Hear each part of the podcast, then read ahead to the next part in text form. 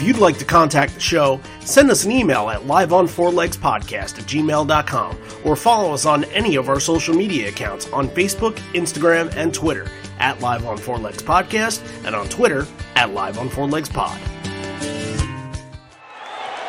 Hey. We're off to San Francisco.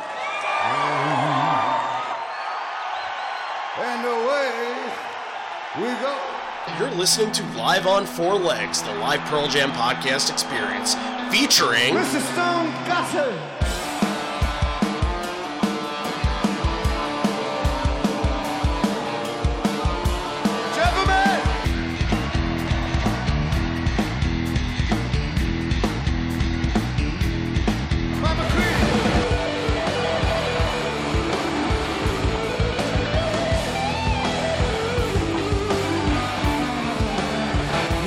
Fucking Cameron in the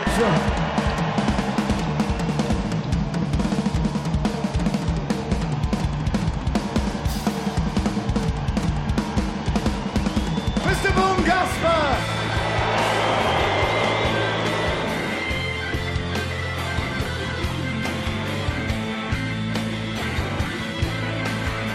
You can call me Al, you can call me Ed, you just, just fucking call me, why don't you?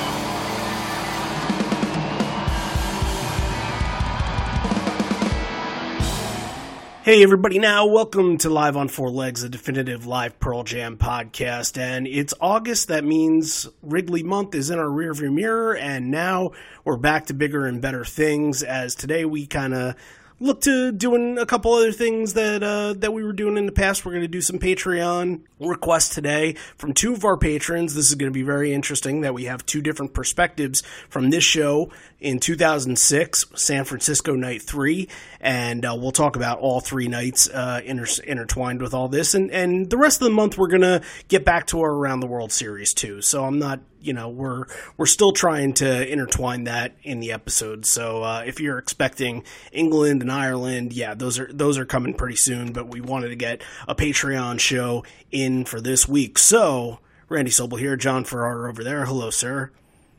Hello. Hi, and uh, we uh, we're gonna this is this is gonna be a packed house today. We uh, usually don't have four people on, but this is gonna be a lot of fun. Yeah, you'd think after that huge month, the Wrigley month that we had, we'd be primed for a letdown, but we're just keeping it going, man. This Oh is yeah, night three, like one of these kind of album like tours where they're they're premiering new stuff and stuff's going on. Yeah, this this is a night three show. Those are those are rare, but this is a good one. absolutely. So. Uh, uh, we are going to introduce Brian and Sean just a second, but uh, Brian and Sean are here because they donate to our Patreon. So that's part of the Patreon package, guys. If you have a show in mind that you have been listening to to us talk about other shows, and you're just like, when are you getting to, I don't know, night night two in Tampa Bay 2005. I'm making shit up. That doesn't exist. Uh, but if you're thinking that in your mind, the best way is to just go to patreon.com slash live on four legs and donate to the show. And John, what else do you get along with that? It's, it's a pretty big package over there.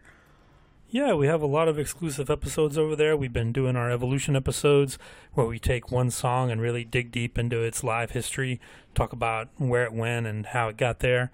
Then we've got our, our Bridge School series where we've been going over all of the acoustic shows that they've done for the Bridge School. Those have been fantastic. A lot of rare stuff gets played over there if you want to hear us talk about that. And then we do kind of our, our Devo episodes, kind of our fun things where we let our hair down and talk about, you know, lists and kind of a little more lighthearted topics than we usually get into on the show. But yeah, thanks everyone who's who's been donating. Did, did we have a new patron we needed to mention? One or two, right? Uh, yes, we do have one. Uh, Danny King. Thank you, Danny. Danny is, Yeah, is you. now a new patron. So, and she will be getting a mask at some point soon. I'm I'm almost I'm down to the to I'm down to the bottom here. I have like maybe two or three left. So there are one or two patrons that haven't gotten in touch with us for the mask yet. I'm going to give them another week or so, and if they don't get in touch with us, then we'll make another batch, and uh, perhaps you know we will find a way to get it to non patrons too. But right now we uh, we want to give something to the patrons as a as a thank you for joining in. So um, as as I'm looking at it right now, his uh, his avatar, Sean, you're, you're wearing the uh, live on four legs mask in your avatar, and I know Brian, you just po- posted a picture your mask today. So let's introduce them, Sean Raskus and Brian Anderson, both patrons for a while now. So uh, welcome to the show, you guys. Yeah, thanks uh, for making room for us in your virtual studio. Yeah, thanks for setting this up, guys.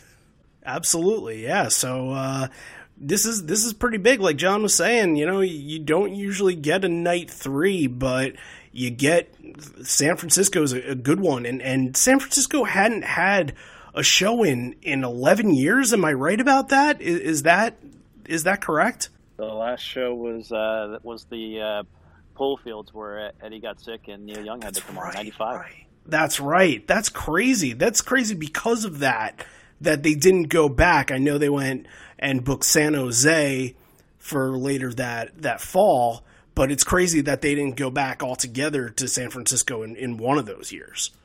Yeah, I you know, and I uh, I've seen them a lot at the Shoreline, and uh, I was at that Golden Gate uh, show, and uh, you know, it was a little surprising at at the end of the show um, when people uh, booed. Um, you know, the fact that you know the show could have been canceled, but Neil Young was there and came on, and they and they played a whole a whole show. Um, but a lot of fans booed the fact that uh, Eddie was sick and couldn't play. That was, uh, I think, the band may have been pretty angry um, about that. I think, and I remember, I think it was Jeff came on at the end and kind of chastised the the fans for Yeah. um, for booing. Yeah, that that I mean, we'll save you for that episode for sure because that's got to come up at some point. But um, yeah, that that's kind of crazy that, that that's the first time this this little string of three shows. But that's that's them saying they know what's up and they want to give back to uh, to a good city that hasn't had much uh, going on Pearl Jam wise in, in the few years. So Sean, you went to all three nights. Brian, you went to two. Uh, we'll start with Sh- Sean, just your first night, and and just kind of kind of put it all together, what it was like being there for all three.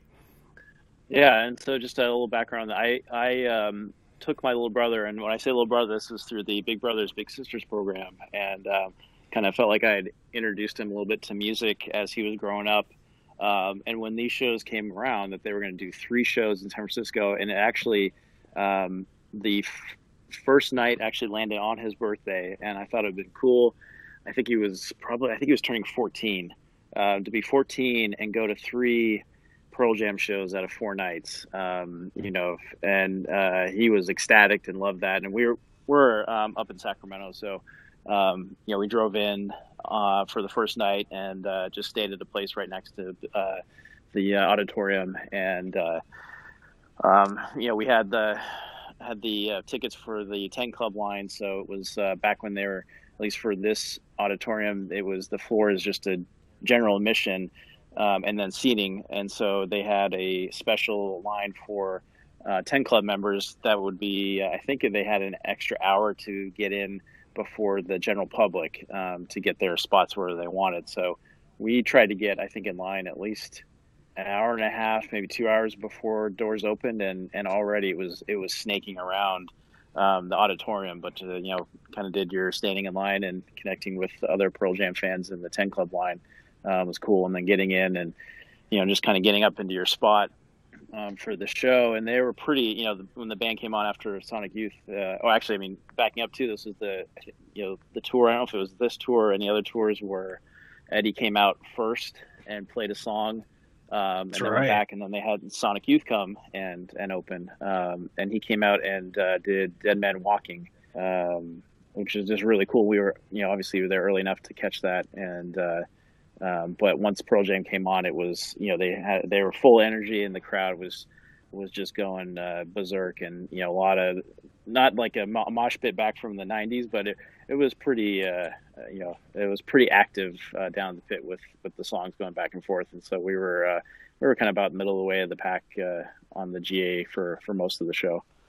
Yeah, that's that's going to be a theme for these shows. It feels like it feels like night two was a little bit rough in there too. And I know Brian, you had a little bit of an experience where it was kind of it was kind of rocky. So talk about night two and and just being in the pit that one.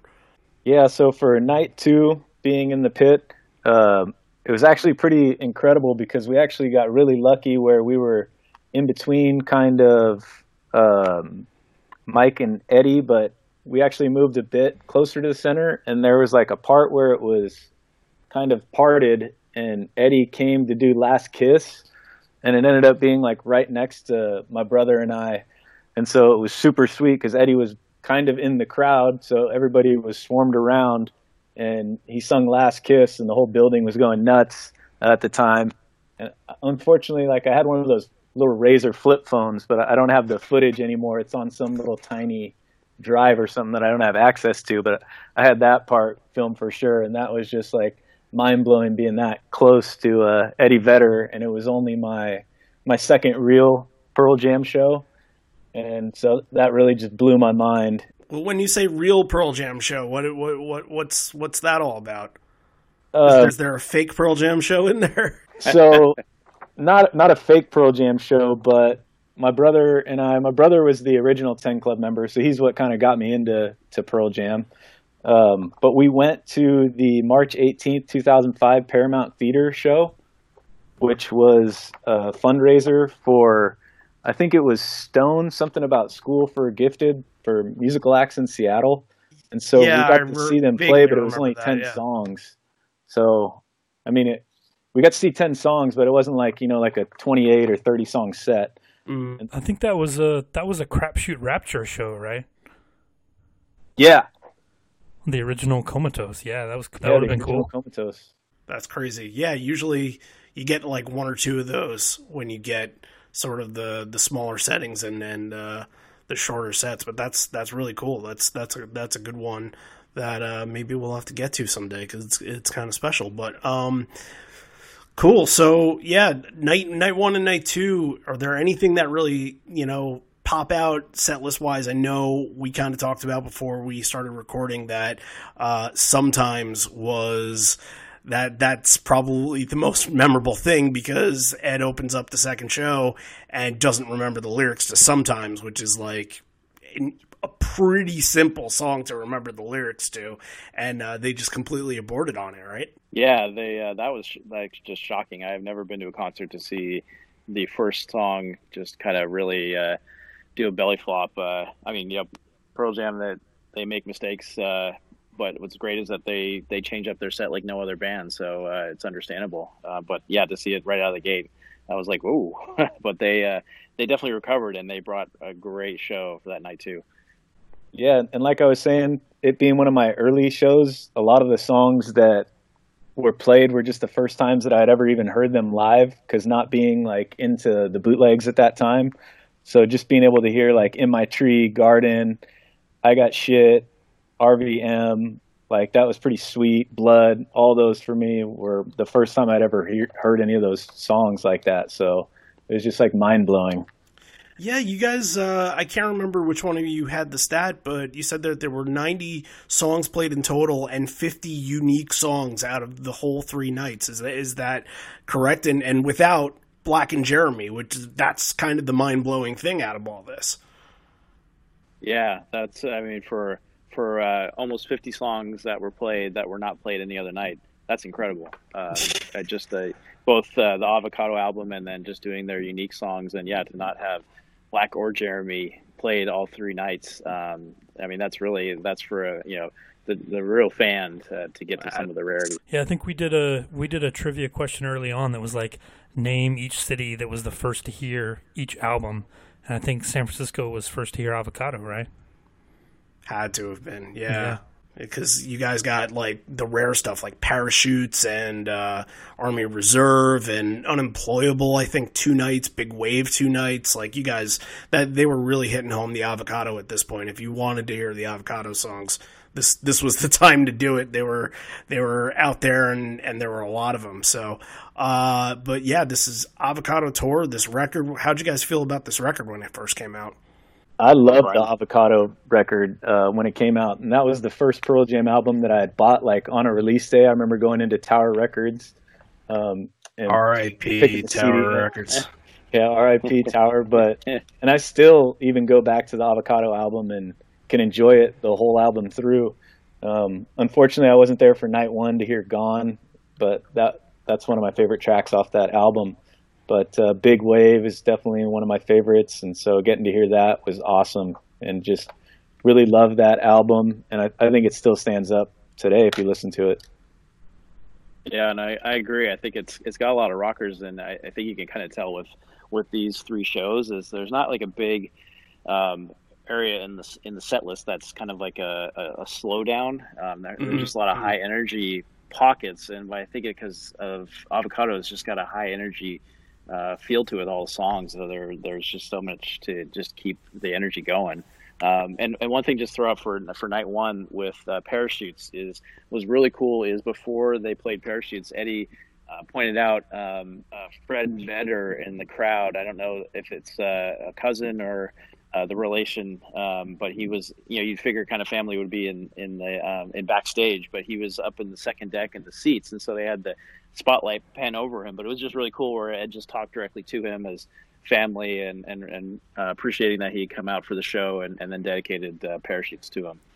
That's that's pretty cool because it, it, it, feels like something that Ed would do in reverse for them because he he's always saying things. Let's you know uh, how's everybody in the back doing? Like he's always you know thinking for those people in the back and and there's a great story about his first ever Bruce Springsteen show where he was sitting in the back row and he's always thinking about those people. So I wonder if uh, if Fred they're just cut from the same cloth and they go to, went to shows together and that's how they like to experience it. That's pretty cool. Yeah, yeah. No, it was it was uh, it was nice. It was touched. That was definitely one, uh, one thing that stuck out from night one for me. So uh, let's let's kind of climb into uh, night three here. I, you know, parachutes, Army Reserve, gone. Some of the uh, some of the less heavy songs are not in the set, which you said before, these are all rockers. This set is really there's almost no dead point in the set. I really can't even point one out. Uh, and I think we should just jump right into it because there's a lot of great stuff to get to, including the opener. Um, they open with release, and I actually saw this week. I, I was looking at uh, some some fan created a uh, a best versions of 10 songs, and this version was actually the version of release that they used. Wow. Like, I, you know, compared to, you know, all the ones from, you know, early 90s and all that, like, I, yeah, this, this was a terrific version. It has that, like, right in the pocket, right in the groove. It's, it's uh, like beautiful version. Mike and Stone working so well together in tandem. Like, uh, this, I felt like this must have been a really good open for the show. Yeah, and especially with you know they opened uh, night one with "Of the Girl," and then you know with with night two with the sometimes kind of fall in space. I'm sure they're ready to like just nail that thing, and then to have release. You know, you'd figure if, if you're going to hear three shows out of four nights, you'd get released twice, but to only get it once, and they yeah they nailed it. I think the reason too that they picked this one is maybe because the crowd at the end just takes it and that that's always a cool moment during release. And like you said, Randy, the, the pacing on it is perfect. It's it's that kind of extra slow version that really gives the song space and right. gives it room to breathe. And yeah, it's really really good. That crisp stone sound to it, like that's to me perfect, perfect release when. Uh, when that happens, not rushed at all. Yeah, like this is this is a fantastic version, great way to start the show.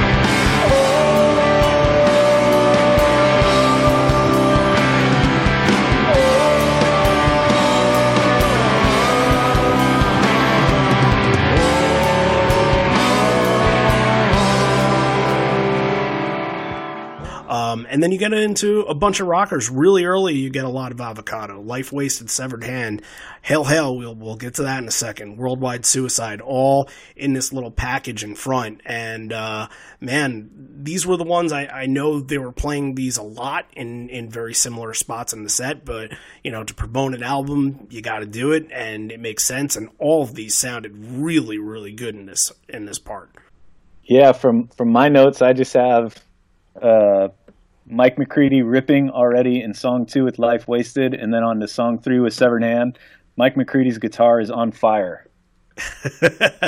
yeah, no, I definitely during Life Wasted, I, I, felt like there was an extra amount of energy coming from Mike. That's for sure. And, and you watch the video, there is a good video clip of this on YouTube, and all of them. It's not just it's not just Mike and Ed like it usually is, but Jeff is is energetic, Stone's energetic. Like this is this is a good show for all five of them. Yeah, and it's I mean to have them all up front. I mean just act you know a lot of energy going off, and yeah, they're they were kind of running all over the stage. So it, it was a great uh, uh, set list placement to have just all those songs kind of bundled up right in the front.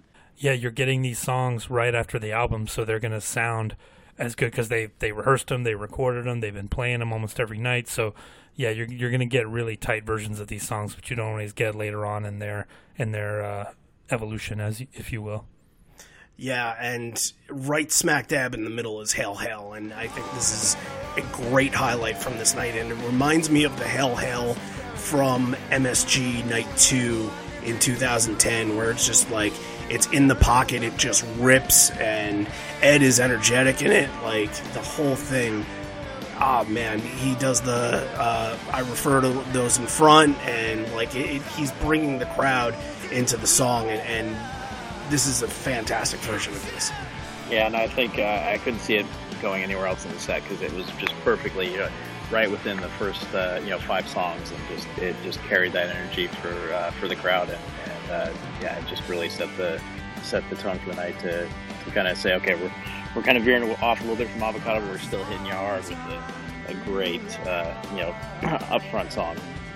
Yeah, it was kind of perfect how they used that to break up the avocado because you had avocado, avocado, yeah. and then throw something else in there, and then back to avocado. So that was a nice little transition that they had.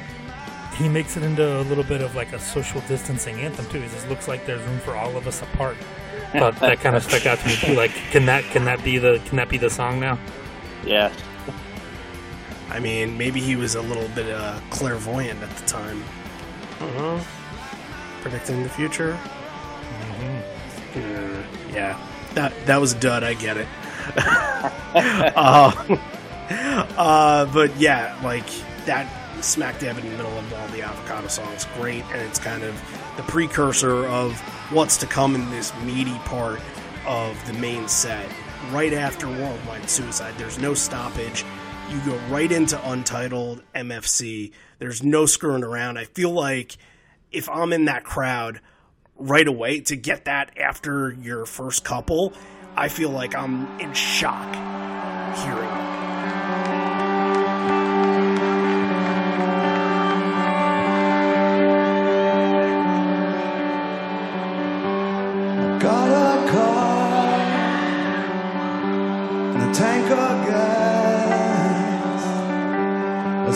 fuck out of here. Get out of here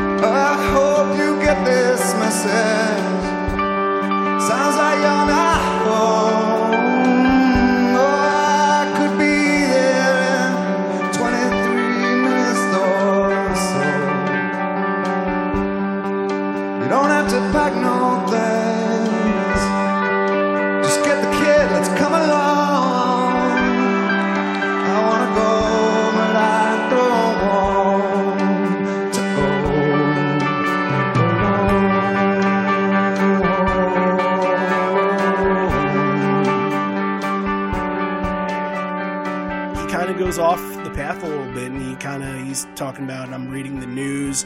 It's it's a little bit extra. It's not just your regular got a car, got some gas. Yeah, he improv some lyrics about like war, which obviously you know the the Iraq War was still going on at that point. That was a big deal. Bush was still in office, so you get a little political there. I thought, you know, I, I love the shout out to the person at the beginning of Untitled who just screams like, "Yeah!"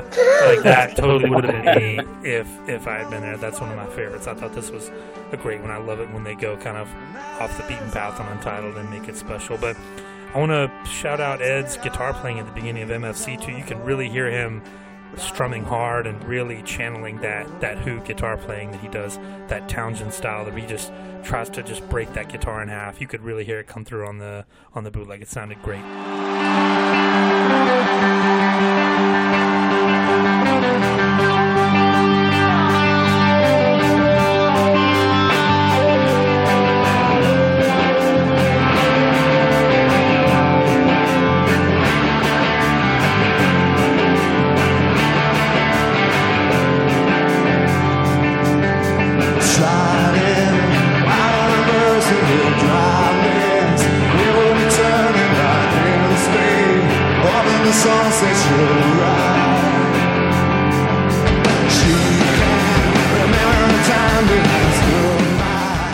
Maybe it would slow a little bit the pace, but it just kept rolling. Uh, you know, with, with that song and and uh, Randy, I know you like the uh, you know the chewing, and it was like it was a ten on the chew scale.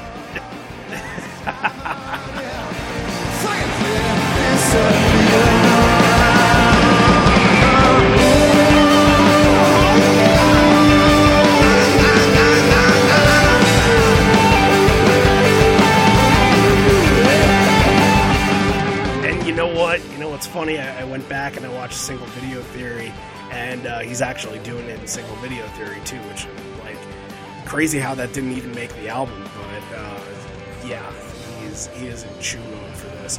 But I feel like there were a lot of windmills this night because I, one of one of the songs especially he was windmilling the whole time. So I don't know if it was during MFC, but this was a windmill night, wasn't it?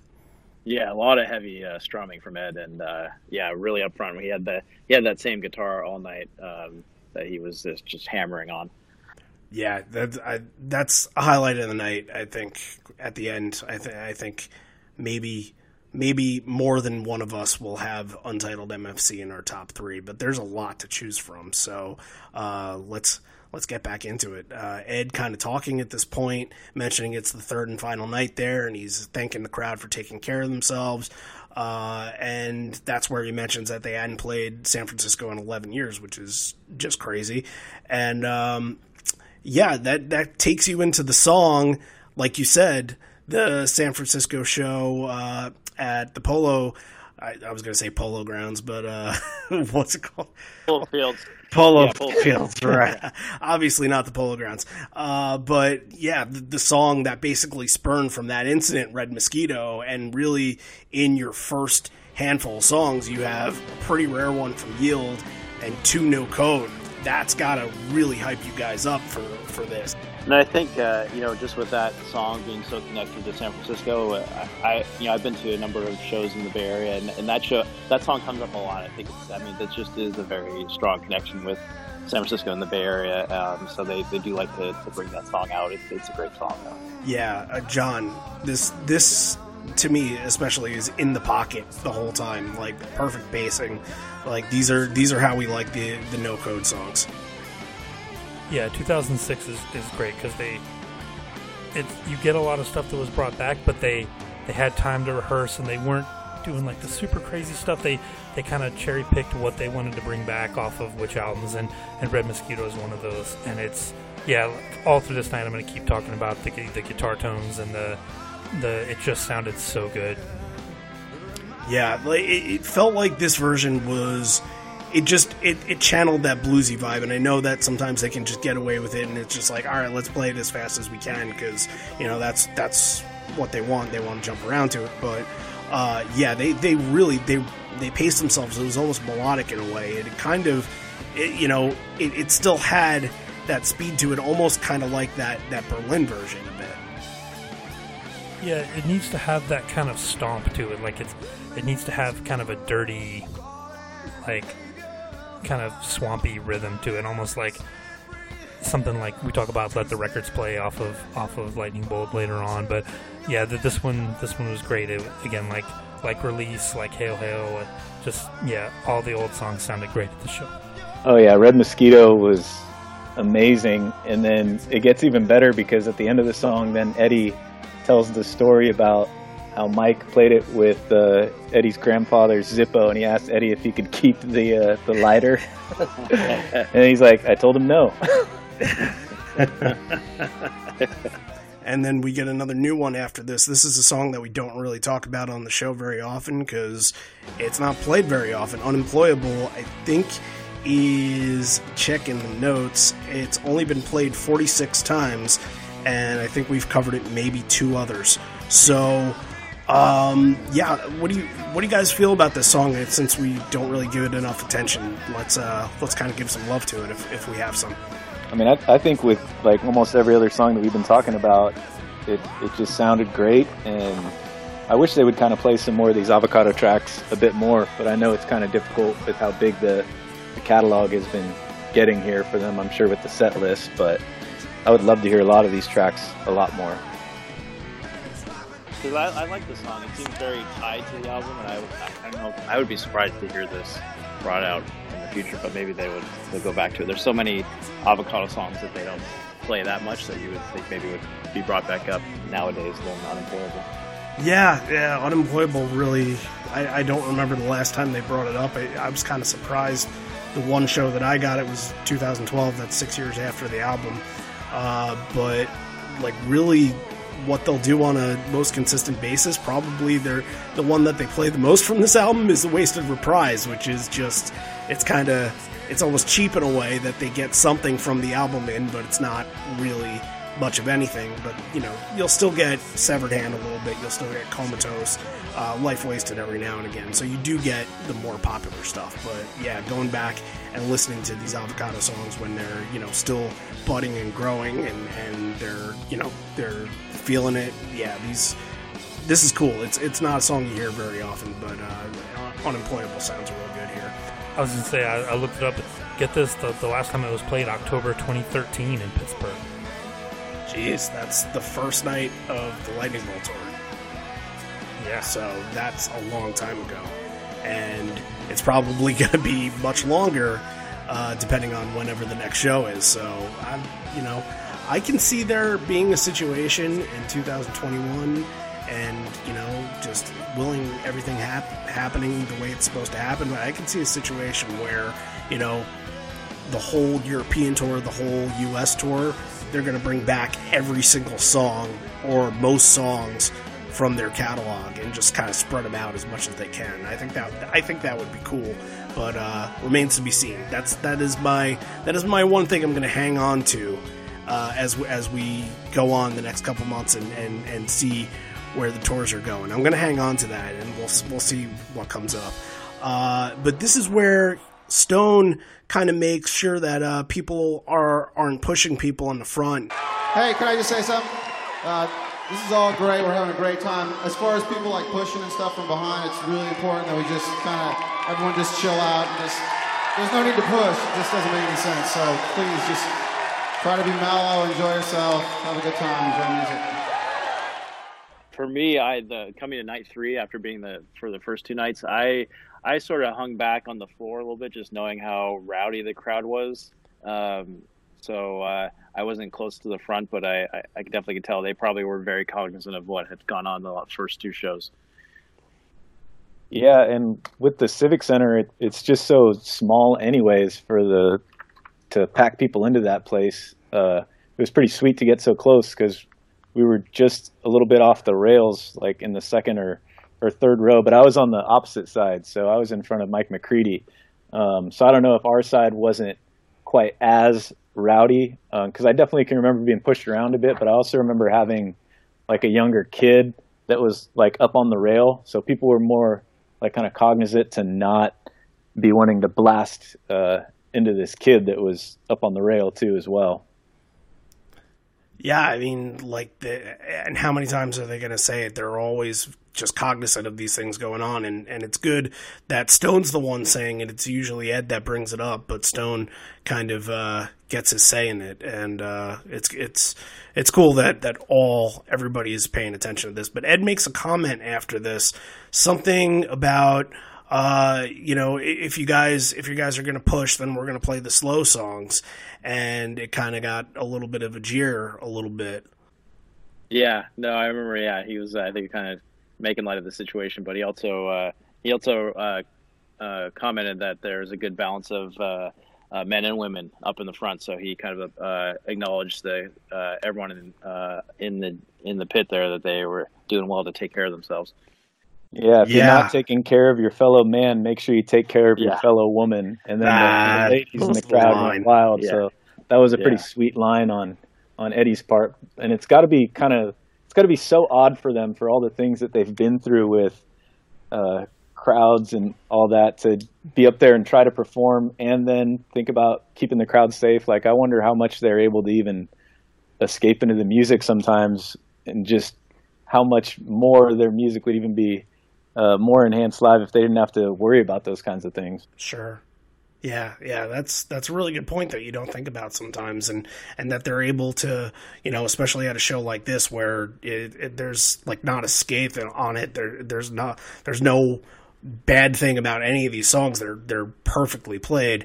Uh, like it's it's kind of remarkable that they're they're able to get through all these, and um, uh, you know, I'll I'll raise you that line that you said about the women, and I'll give you the uh, the next one is a sad song, but not uh, not a slow song, and that gets you into sad.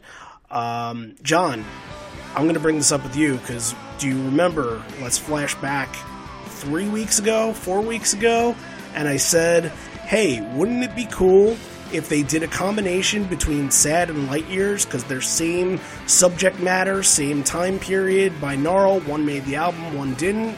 And what do we have here? Yep, there. That's a good combo, and I think this is not the last time that we're going to talk about these two songs together. I think they they paired them up a lot over the years, but yeah, I thought this is fantastic. Sad, definitely on the front foot. Like it sounded sounded great. Like definitely pushing it uh, shout out to Matt Cameron, who was amazing in the show. And then Light Years, you know, what can you say? Like, huge moment. And I would say this is this is like the uh, just the bread and butter pocket for me in the show is the sad into light years and and John just like you're saying Matt Cameron I mean the, the the transition between the two songs was amazing and just uh, man and, and especially for Light Years such a great song. He just rolled right into it and, and it just set up like the, the next three or four songs were just great. The way that he rolled into it it's funny that you say that because it makes me think of the the way that they roll into Not For You because that that same kind of drum pattern is what he does for that beginning of Not For You just a little bit slower. And that's kind of what I was I was feeling here. I'm like what are they going into into, and then they they kind of they they bust out light years instead of not for you. But I, I, felt that same that same vibe as you would get for that. Yeah, and, and I think just the overall, like uh, John was saying, like the whole night, uh, Matt Cameron uh, in his drumming was just like the spotlight was just right on him with. Uh, with, with the songs and uh, and not not to be forgotten too is that he had a lot of uh, background vocals for Avocado, and he was, uh, right. He was definitely doing the background vocals. It was fantastic for the Avocado songs. Yeah, absolutely. I, I, you, got to give credit to Mike too. I thought Mike was fantastic during the solo and sad. Uh, and this is another Ed wind, windmilling song. Uh, both the combos, it's fantastic. Everything in this part of the set list, this is like this is like my dream to get these two songs, the next song, Red Mosquito, Hail Hail, uh, Untitled MFC. Like half of those I've I've never seen before, and they're very high on my list that uh, to see. So I'm, I'm very jealous right now that you guys were able to get this because I don't know if, if we're going to see a set like this ever again. And there was no lightning bolt either, so. No lightning bolt. nope. That, that definitely takes away some of the possibilities. But um, one one one song another this is another avocado one right here and of course we have to give a shout out to matt because it is it's it's his song, and uh, you know I, I, texted him and told him we were doing it this week, and he said nothing. So uh, I guess that's his acknowledgement. But um, hopefully he's tuning in, and we'll play a little bit for him. But what I remember because I think his brother went to the first two shows, and I think during night two, did Ed crowd surf during Big Wave? I'm trying to think of. I only remember him going to the crowd for the last kiss. I don't know Brian. Yeah, I only remember the the last kiss part. Um, I would have to check that out and review it to see if he did, because I know that one's also that one's available on YouTube, the full show I think for night two. Right, right. I just haven't watched it in a while. Yeah, there was something. If there was something crowd surf. That would be the one. Yeah, right. That's why it kind of came to mind, and I, thought that Steve, like throughout the years, was kind of teasing Matt because he was at that show and, and saw it, and, and that moment happened. But uh, I don't know. I'm gonna have to. I'm gonna have to defer to him, and uh, we'll see what, what results come come out of that. Hey, quick editor's note. It seems that uh, after talking to Steve and watching some video on this, that Eddie was in the crowd for Last Kiss and then made his way towards where Steve was at Stone's side. And it was back to back where Big Wave came right after Last Kiss and Ed was being hoisted back onto the stage. So Steve had thought that he was crowd surfing during that point, but turns out he wasn't. So there's the story. Back to the episode. Another avocado song that just doesn't appear anymore. I think they played it.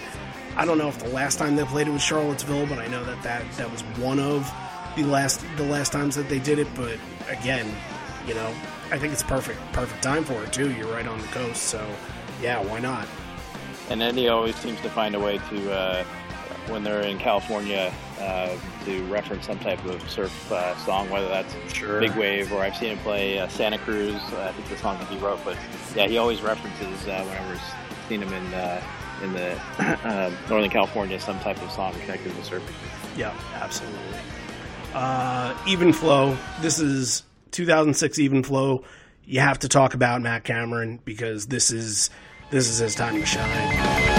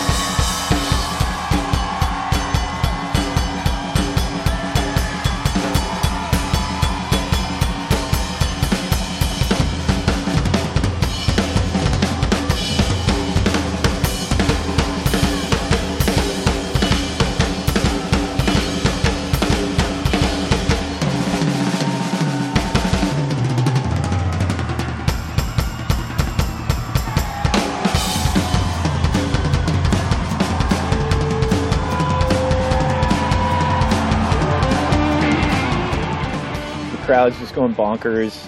Uh, people are jumping around. Uh, Mike's solo is awesome, but then it does really when Matt comes on and just goes crazy on the drums. And it, I didn't see how long it was, but it seems like he goes for like a minute thirty or something. It, he was just going crazy, and it doesn't even seem like he's breaking a sweat, which is the the crazy thing too. And he was just jamming so hard. That was definitely his uh, part to shine um, and it was just awesome. And especially the uh, the other nights that they did even flow, like the, there was a little more uh, spotlight for for Mike um, on the soloing, but definitely night three they gave Matt Cameron like the the spotlight to do some some drum stuff, and yeah, it was awesome. I love in in this solo, um, and he was doing this a lot in 2006. Just kind of like that, he kind of stops a little bit, and it kind of has that uphill climb, almost like a train when train's kind of going up a mountain a little bit. Uh, you know, he, it's kind of he's he's given a little bit of extra emphasis, and then he goes back and it goes back right into the chorus. It's, it's perfect. Yeah, this great great versions of Even Flow in 2006, and that, uh, yeah, that definitely is is up there. Um, really, another hit, and you're not getting a lot of these hits. Even Flow into Evolution, and and Evolution kind of starts a little bit of a yield section. Evolution in hiding, like that's really that's awesome stuff here. You're still just like the rest of the main set, you're busting out within hiding at least, you're busting out more of the deeper cuts from the albums. Yeah, with Do the, Evolution, uh, you can oh. see Stone really just uh, grooving like the entire time too. Like you, like you were saying with high energy, he was bouncing around, and you could tell he was really feeling the music. Um, and it was just a good start to that little stretch you mentioned. And he had the uh, the stone neck bob was like definitely on uh, full full display for Do the Evolution, and uh, and even before uh, they started in hiding. I think Ed mentioned that he thought this was the song that they were going to try to do a, a sing along with the uh, crowd for. Right, right, yeah. I, I look, it, it's not a Vic Theater version, but I think they, I think they did pretty good on it. I, you're able to hear it.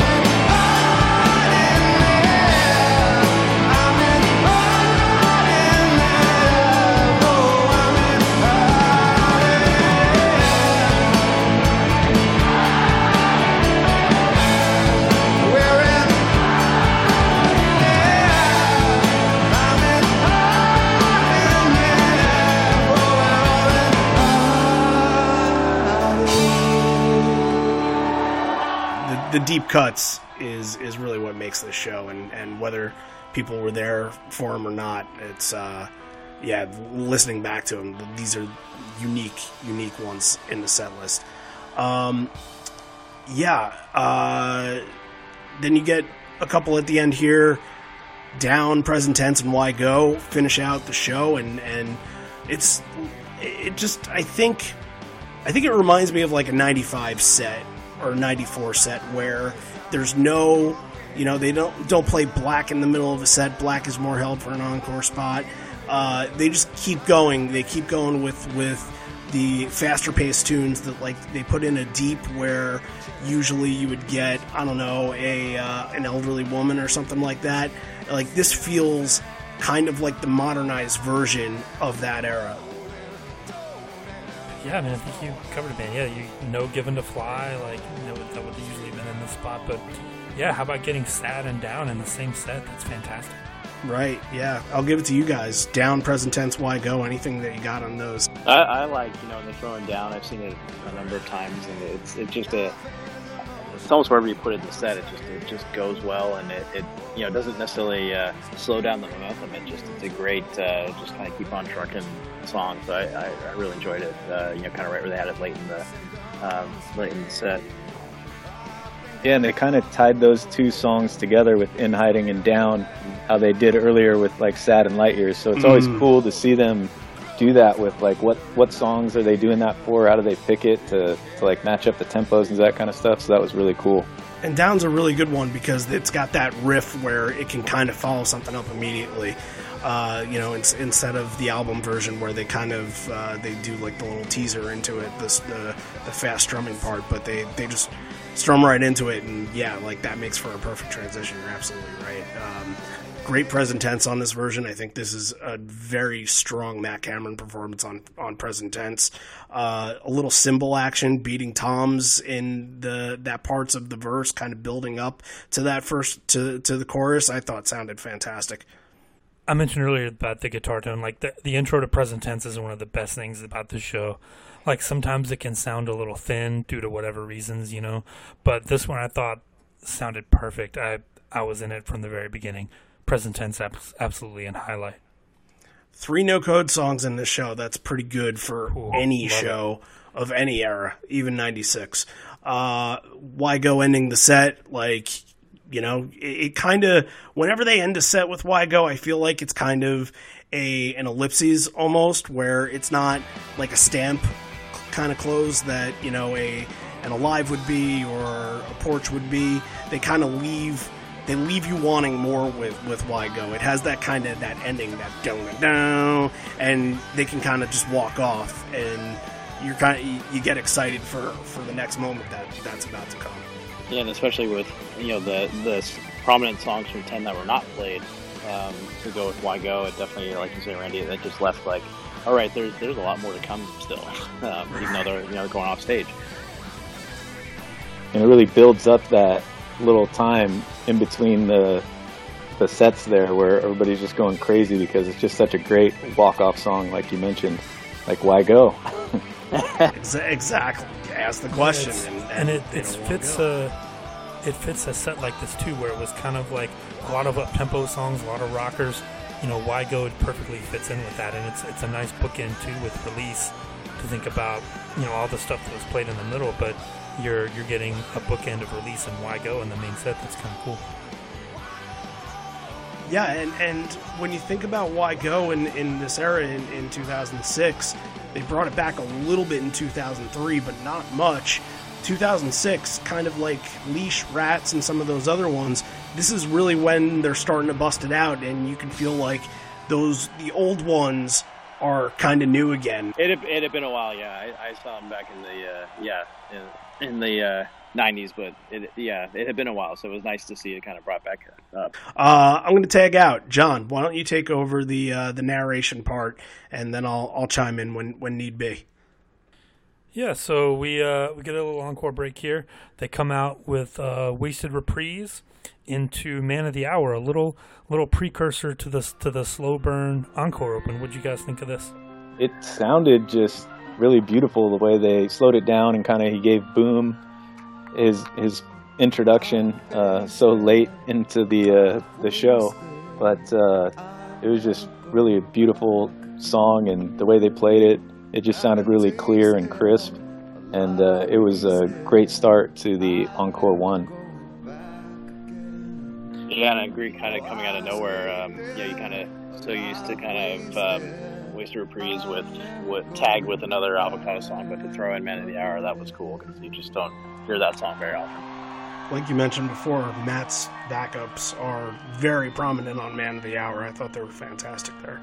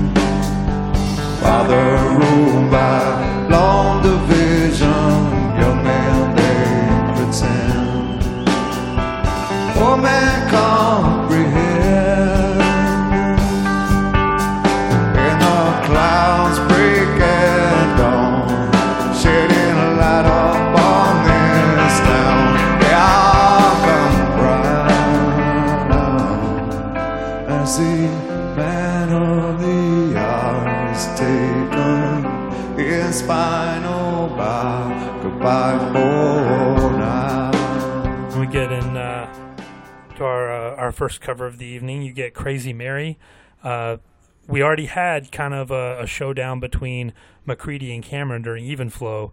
What did you? Who did you guys think won the the battle between uh, Boom and McCready here? This is an extra long Crazy Mary. I like. Uh, I think Boom. Is, this is Boom's song. Uh, he really like just shines on it, and I know they uh, him and, and Mike battle it out, but you just gotta love watching Boom like just pound away on the keyboards on this song. So um, I'm always uh, got a spot on my face looking at him whenever uh, Crazy Mary comes up. Yeah, I'm going Boom as well. Uh, it was just his his time with those uh, three songs there, kind of to highlight the way that, that he plays, and it was just amazing how they go back and forth, and just seeing the stamina that he has to play something like that. It's it's just crazy to see live.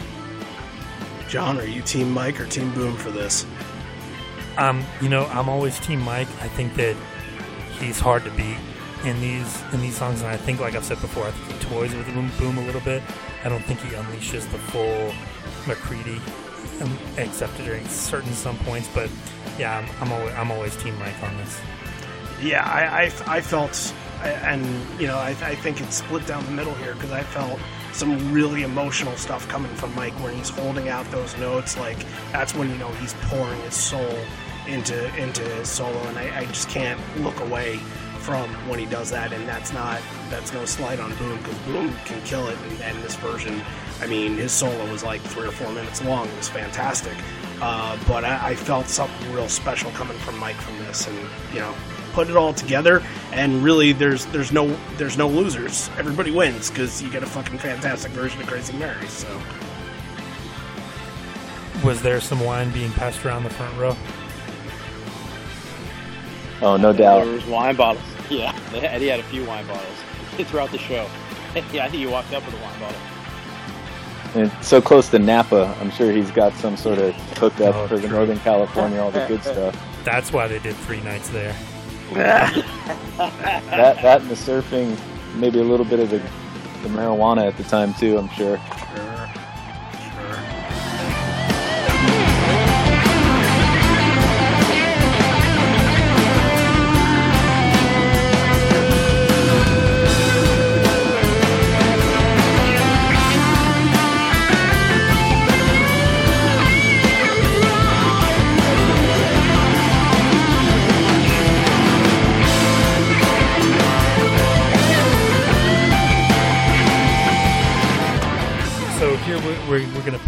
Back up a little bit with uh, with comatose, and comatose is kind of interesting. It, it kind of established a, a a spot here in the the encore section early on.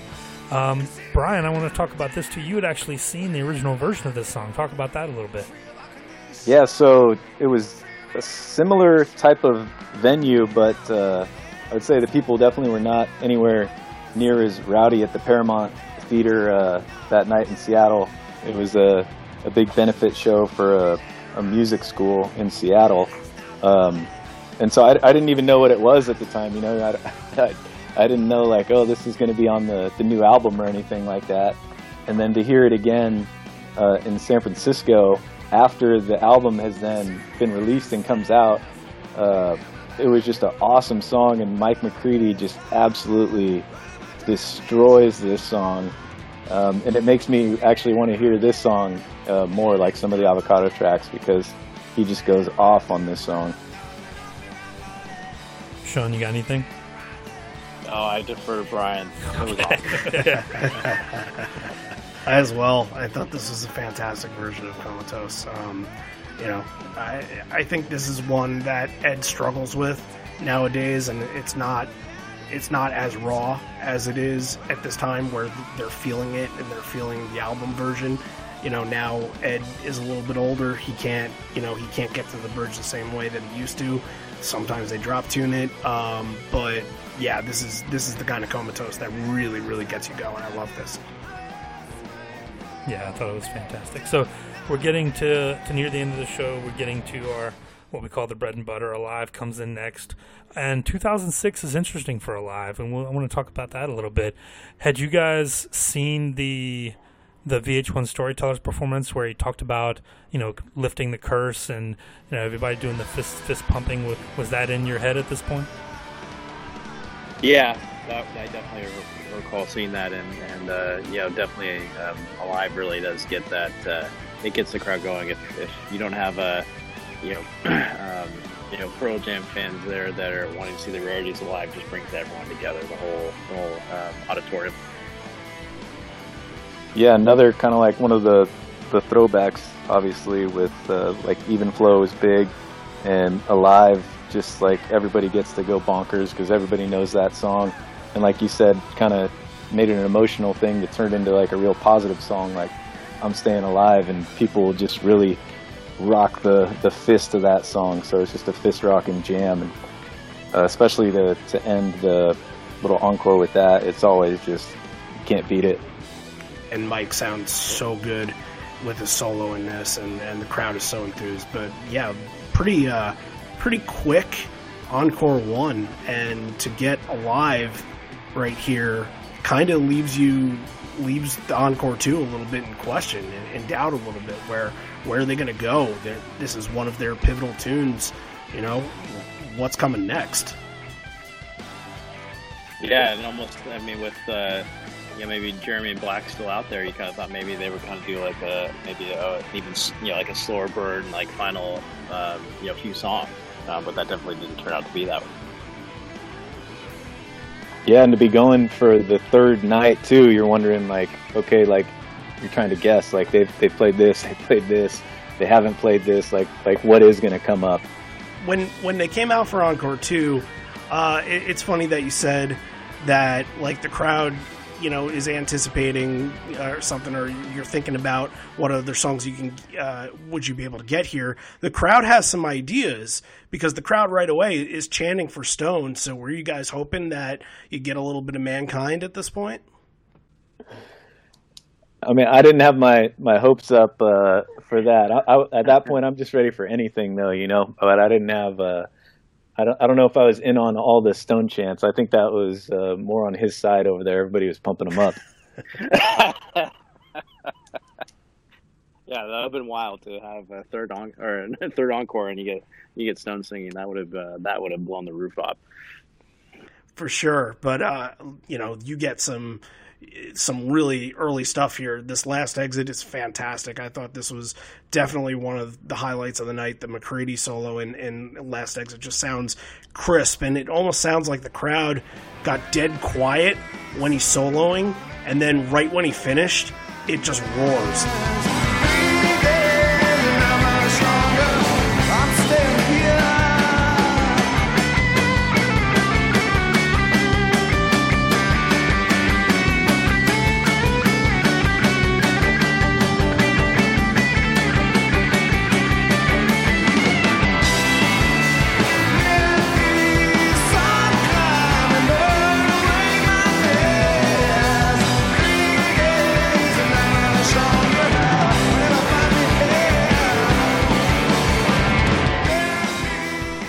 Yeah, I just remember him being on fire like throughout the entire show. And I mean, for it being one of my earlier shows and being like right in his section, it was just like watching in awe as he just shredded like every single solo, every song. It was just amazing to watch uh, him play the entire night. Yeah, and, and, just to, uh, you I wasn't even thinking that last exit would come out at this point in the set, and it was, uh, it was awesome. Yeah, they they were just right in their groove, and so that was that was great to see it like you know towards the end of the show. Uh, but more uh, more early stuff to follow. State of Love and Trust. Uh, pack, packaging these two back to back, like you're getting such a great energy boost here. That's uh, State of Love and Trust, and then kind of afterwards, uh, Ed's thanking the crowd and, and giving a little nod to Sonic Youth and uh, and kind of ting ting you up for leash, and you got leash the night before, so it, it's still like like we said uh, before with um, with Why Go. Um, 2006 was really the comeback year for Leash, so getting it two nights in a row must have felt pretty special for you guys. and I think with uh, with Ed, Ed's voice again, like you know, three shows in four nights, that leash brought me back to the early '90s. The way that he sang that, it was it was so strong. The vocals, uh, it, it was great just to to see that. You think maybe after night two you wouldn't, you know, we're not gonna see leash again, but to bring it out again that uh, for night three was uh, just just fantastic. Yeah, it's definitely a song that carries the the crowd, and with the energy that was going on, it's like, why the hell not just play it again? And who knows how many people didn't go to night two or night three? I don't know if they have those stats with like the Ten Club ticket purchases or things like that before shows, but it's so it's pretty sweet. Like if you only went to night three and then you, you got leash, if you maybe missed it on night two, uh, that's pretty cool that they did that. Yeah, always looking out for the people, absolutely. But you know, State of Love and Trust, Leash. That's 1991, 1992, little stretch right there. John, what'd you think of this stuff? I thought it was amazing. Yeah, to get to get State of Love and Trust in deletion, like you that's what you want in an encore too, right? You want the things that are gonna send these people home happy. And everybody remembers single soundtrack, State of Love and Trust and Breath, and everybody remembers Leash. And yet, in 2006, to for that to be the year that that Leash came back, and it sounded great. You know, they really worked on it to try to make it sound good. They, they didn't want to come back and just do it as a as a nostalgia thing. They and yeah, you you you get a little bit of a lucky face now, but I think that's it's still fine. Like I still love Leash whenever I get it. I thought it was amazing. Yeah, you know, if you get the lucky face, I, I just want the anger coming out of Ed, and, and I feel like you really got it here. I feel like the, the mm-hmm. two things that I love from this song is just Ed's vigor and anger, and then Jeff backing him up and sort of kind of, you know, it, it's kind of like tennis tennis partners right there, kind of volleying back, and, and it, it's great. I, I love when Jeff has his backups on this. Um, yeah, and then the solo at the end, of course, is just unbelievable. But yeah, the comeback year for Leash definitely very special. Uh, after that, you get more special stuff. Lee Ranaldo comes uh, on stage, Lee Ranaldo from Sonic Youth, and they do an absolutely killer version of All Along the Watchtower. And I've had my grievances about the song and just how everybody covers it. And I think the middle of listening to this version, I was starting to think, you know what, if they're going to play it like this, and it's going to be a party like this, and it's going to be the end of the night and feel like it's really something special, do it as much as you can. Pull it out, and it's going to be really special. How, how'd you guys think when, you know, he said this kind of is a San Francisco song a little bit? It feels like it. Uh, like, what are you guys thinking? It being the end of the night and getting this here. It was definitely the, the perfect song, uh, in my opinion, and I think it might have been in between Leash and Watchtower, but like uh, I don't remember this um, in person, but I remember from seeing the the video on YouTube where all of a sudden like Mike McCready is shirtless. So Mike McCready is just like rocking out so hard. he- at the end of the show. Yeah. took his shirt off. And then as, I do remember at the end him chucking his guitar up in the air and he's flipping that thing like 10 feet up in the sky and just letting it drop down onto the stage. And then he bangs it up against the speakers. And then they, they finally pulled the, the guitar off to the side, like, because it's just totally destroyed. And then Eddie kind of sneaks over and grabs it and throws it back out into the middle of the stage and then tries to run and, and surf on it, but then eats it super hard too. So I was, I was a little bit worried about Eddie's knee or his face after, after that, but they were just going so hard. It was just crazy. Yeah, man, I I had totally forgotten about that, Brian. Thank you. That that's a great reminder of, uh, of that. But it, it's always cool when uh, you know when they invite either the members of the opening band or if you've got some uh, you know some uh, musician from local areas comes in and plays, and, and to, to have it All Along the Watchtower is cool. That's definitely a, a cover that I you know I haven't heard them play very often. So it was it was great because I you were I was kind of thinking, all right, it's going to be uh, Ledbetter, and then that'll be uh, you know the end of uh, three.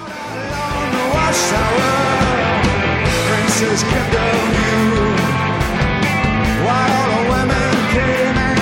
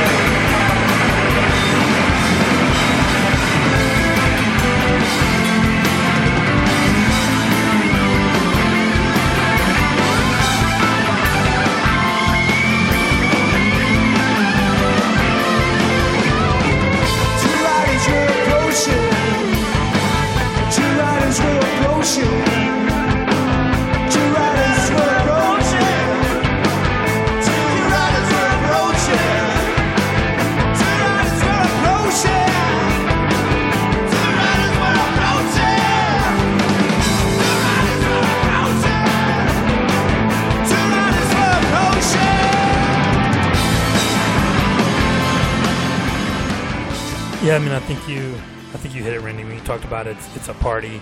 Like this is the part when you know, when the when the guitar player from the opening band gets to come on stage, everybody's having fun. Like like you guys talked about, Ed's kind of coursing around on stage and having some fun with it. So this is where it becomes like a celebration of the show, and it's it's perfect. I and I, Lee Ranaldo is a great guitar player. I would have loved to see him play with them.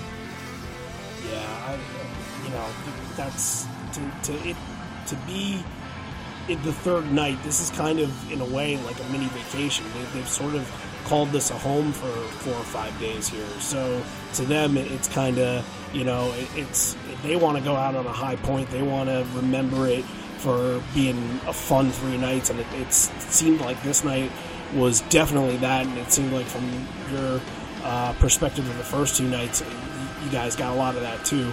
And the band just seemed to be in such a good mood, and, and this, you know, getting an ending where everybody is just losing their shit is just it, it's it's peak Pearl Jam. It's it's the best. It really is, and uh, you know it ta- it takes them a minute to kind of settle down and get into Ledbetter, and you kind of hear. I think I think Mike takes a guitar, uh, a new one, obviously, and uh, he plays a little bit of the the Little Wing riff, and uh, Ed kind of looks over and he said he needed a new one, and uh, that's probably where he did the surf in that the middle part there. But uh, yeah, great, great Ledbetter, and I always say it: if you have a night two, a night three, always got to end the show with Ledbetter. It's a cherry on top whenever Mike pulls out the anthem, and that's what you get here. So, you know, Sean, you especially being there, all three, how how you know wrap this up and how emotional is that for you, knowing that this is this is the end of a really good stretch of shows. Yeah, it was uh, you know just a emotional overload just for for being that uh, third show, and uh, um, you know it was it, it was just great to. I, I don't think I've ever seen any uh, band, let alone Pearl Jam, do you know three shows in, in a week.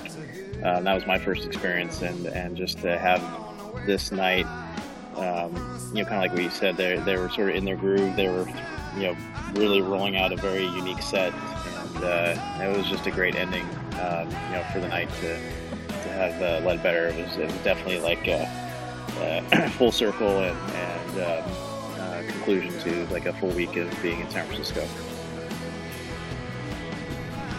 Yeah, I almost, I almost thought they could have just ended after Watchtower the way they, they went so hard on that. But obviously, just Ledbetter is like the perfect closer for, like you mentioned, having like a multiple day kind of thing where they've played multiple times there in a row. Like, why not end it with the the Star Spangled and the Kiss Goodnight from Mikey with the tucking you in with Ledbetter? It's just the perfect way to to wrap everything up for them in, in San Francisco. Yeah, absolutely.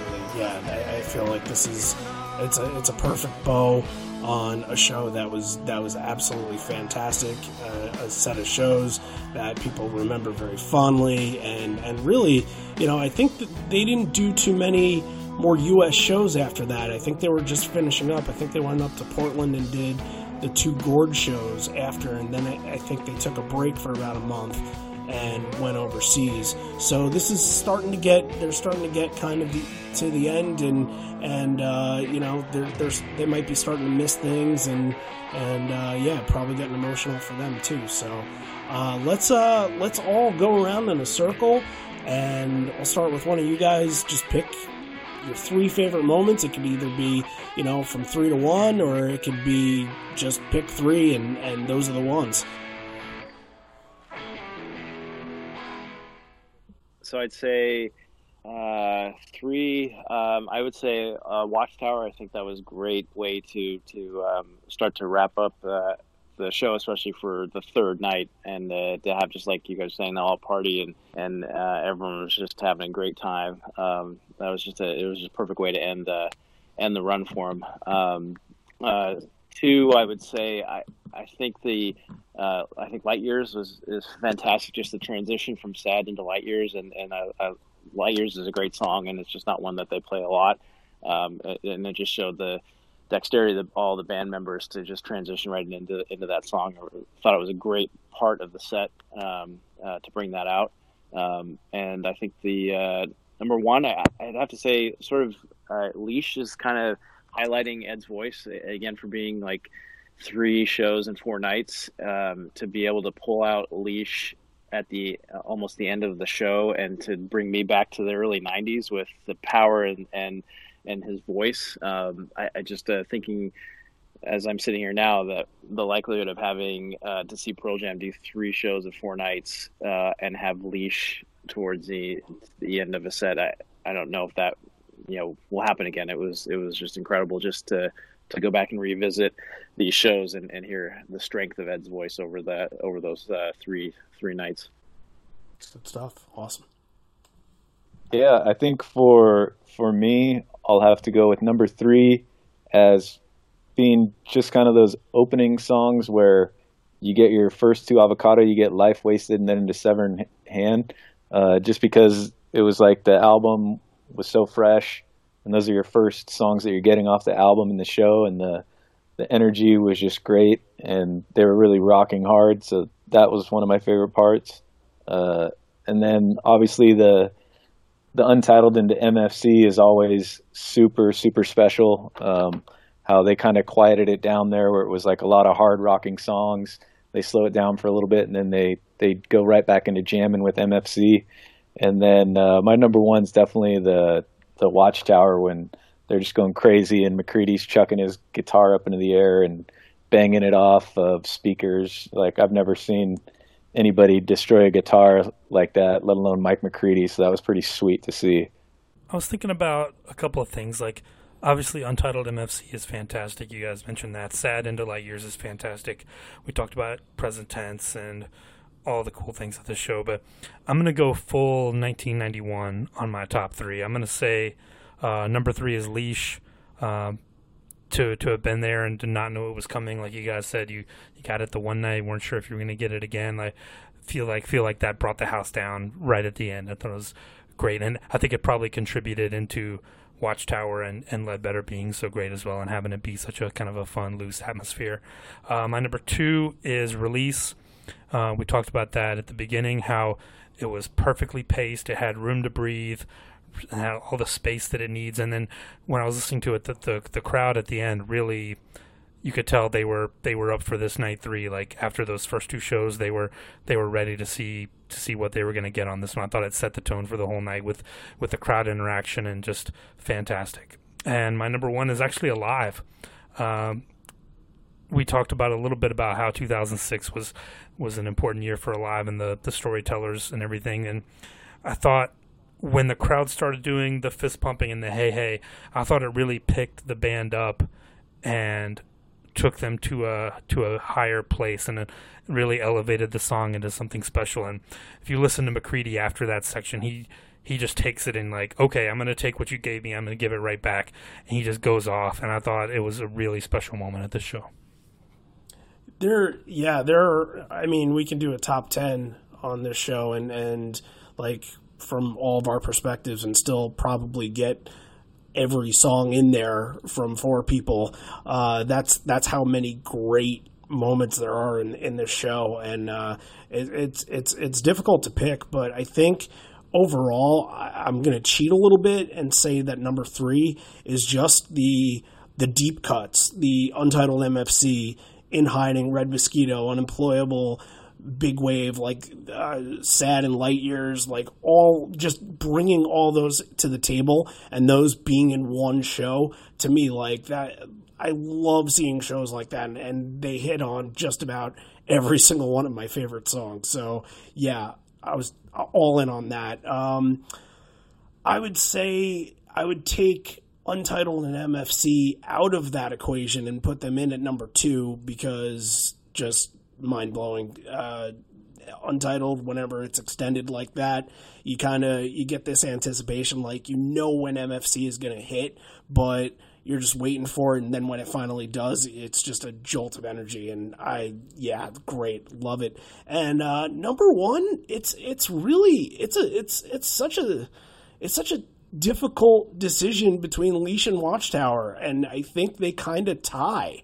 And I'm gonna give it a tie to Leash and Watchtower just being the end. I'm gonna combo them together because again, it's the last night of a tour, and you know the band wants to leave it all out there.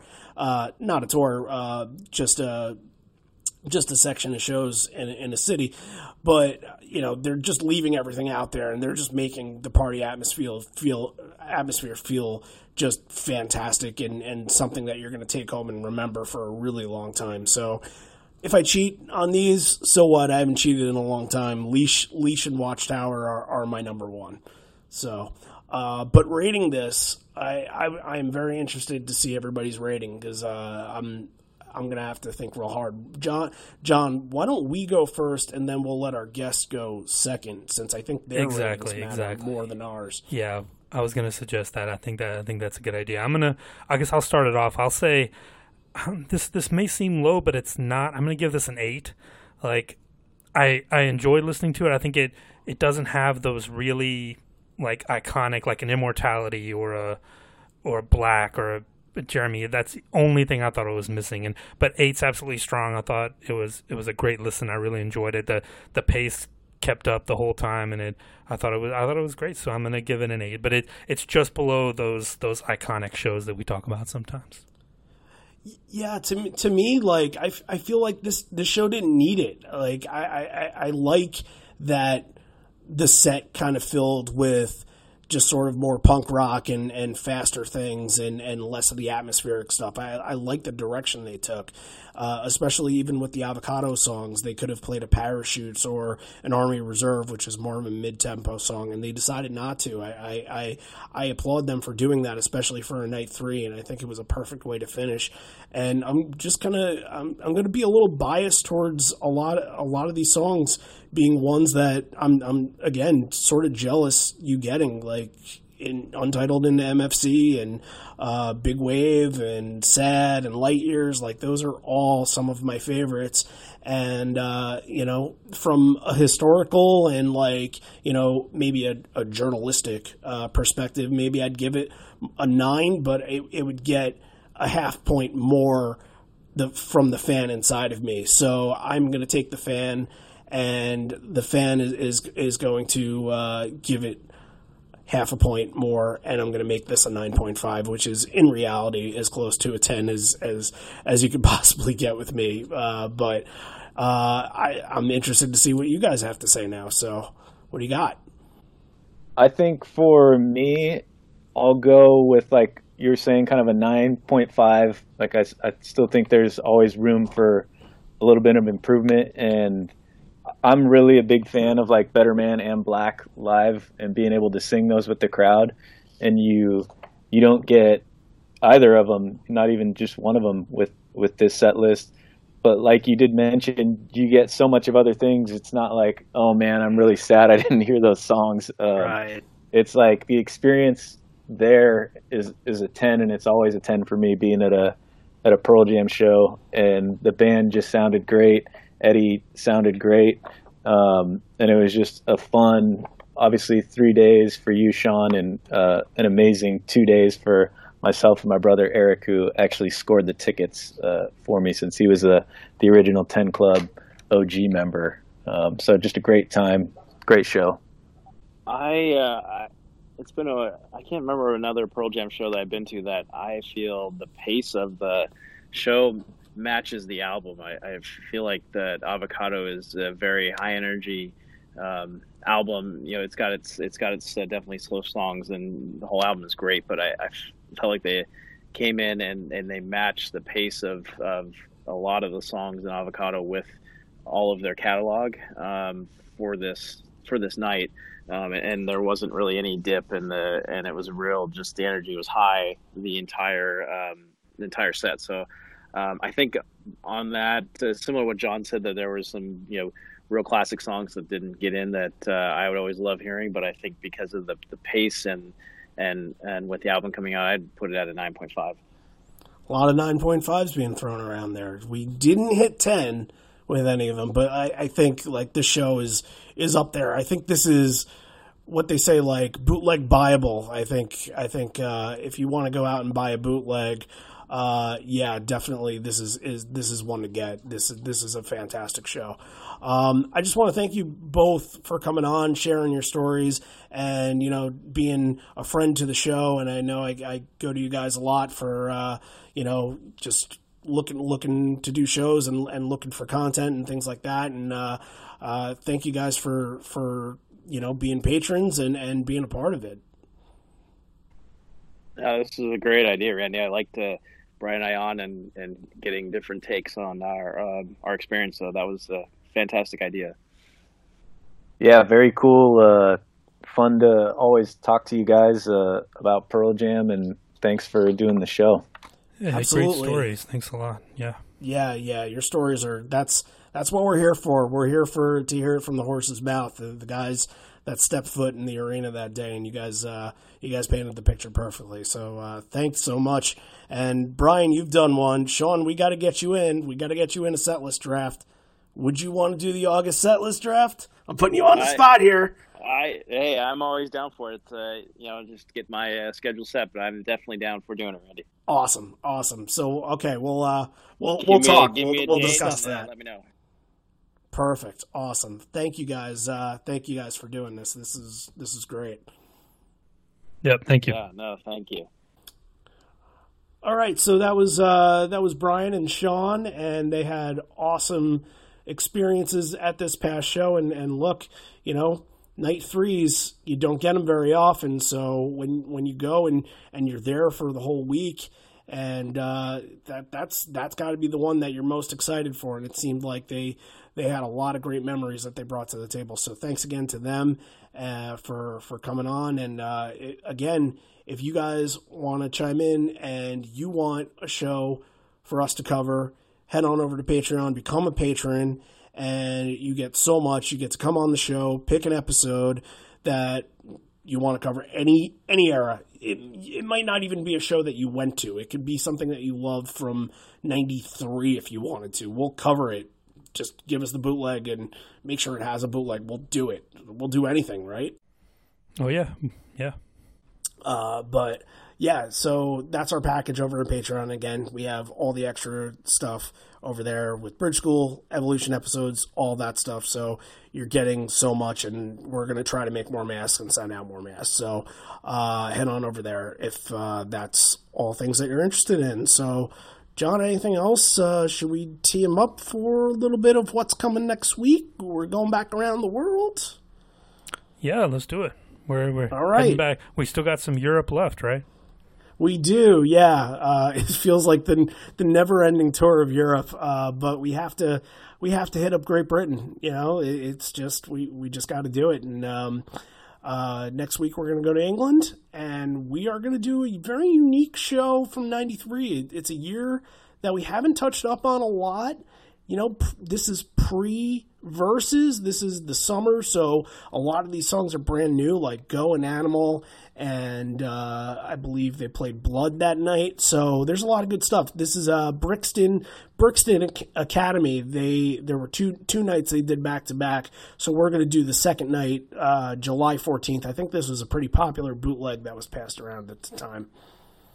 Oh yeah, and I'm definitely excited to get back into the '90s. It feels like it's been forever since we've done And one, it- so that'll be a lot of fun. definitely has. It definitely has. Yeah, yeah. We can just go back and just, you know, just pine on on just how raw things sounded back then, and you know, we've we've done so much.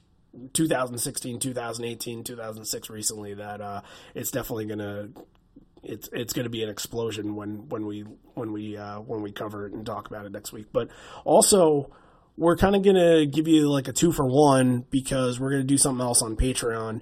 We are going to do another England episode. It's it's it's actually going to be their first ever show that they did in Europe at, at Southend. I think the date is uh, February third, ninety two and it was their first time overseas. So we're gonna kind of dig into that. That's gonna be a Patreon episode where uh, that that should be really exciting just to see where the band's mindset was at that time because they were about to like in the middle of just absolutely exploding. Yeah, I mean you could feel it in the in the songs at that point. They were they were just about to break, and it's it's an exciting time. Yeah, that's going to be a good one. Yep. So good stuff next week. A lot of throwbacks to the early '90s, and the rest of the month uh, we'll we'll go back to the 2000s, and then we'll go back to the '90s a little bit, and uh, there'll be some uh, special stuff thrown in there. So uh, let's uh, let's say goodbye for the day. This may be the end. We're here, but not for much longer. Although we may be parting ways, I miss you already, and I miss you always. For myself and John, and our guests, our patrons, Sean and Brian for San Francisco Night 3. We will see you next week. Looks like there's room for all of us, all of us apart. Good evening.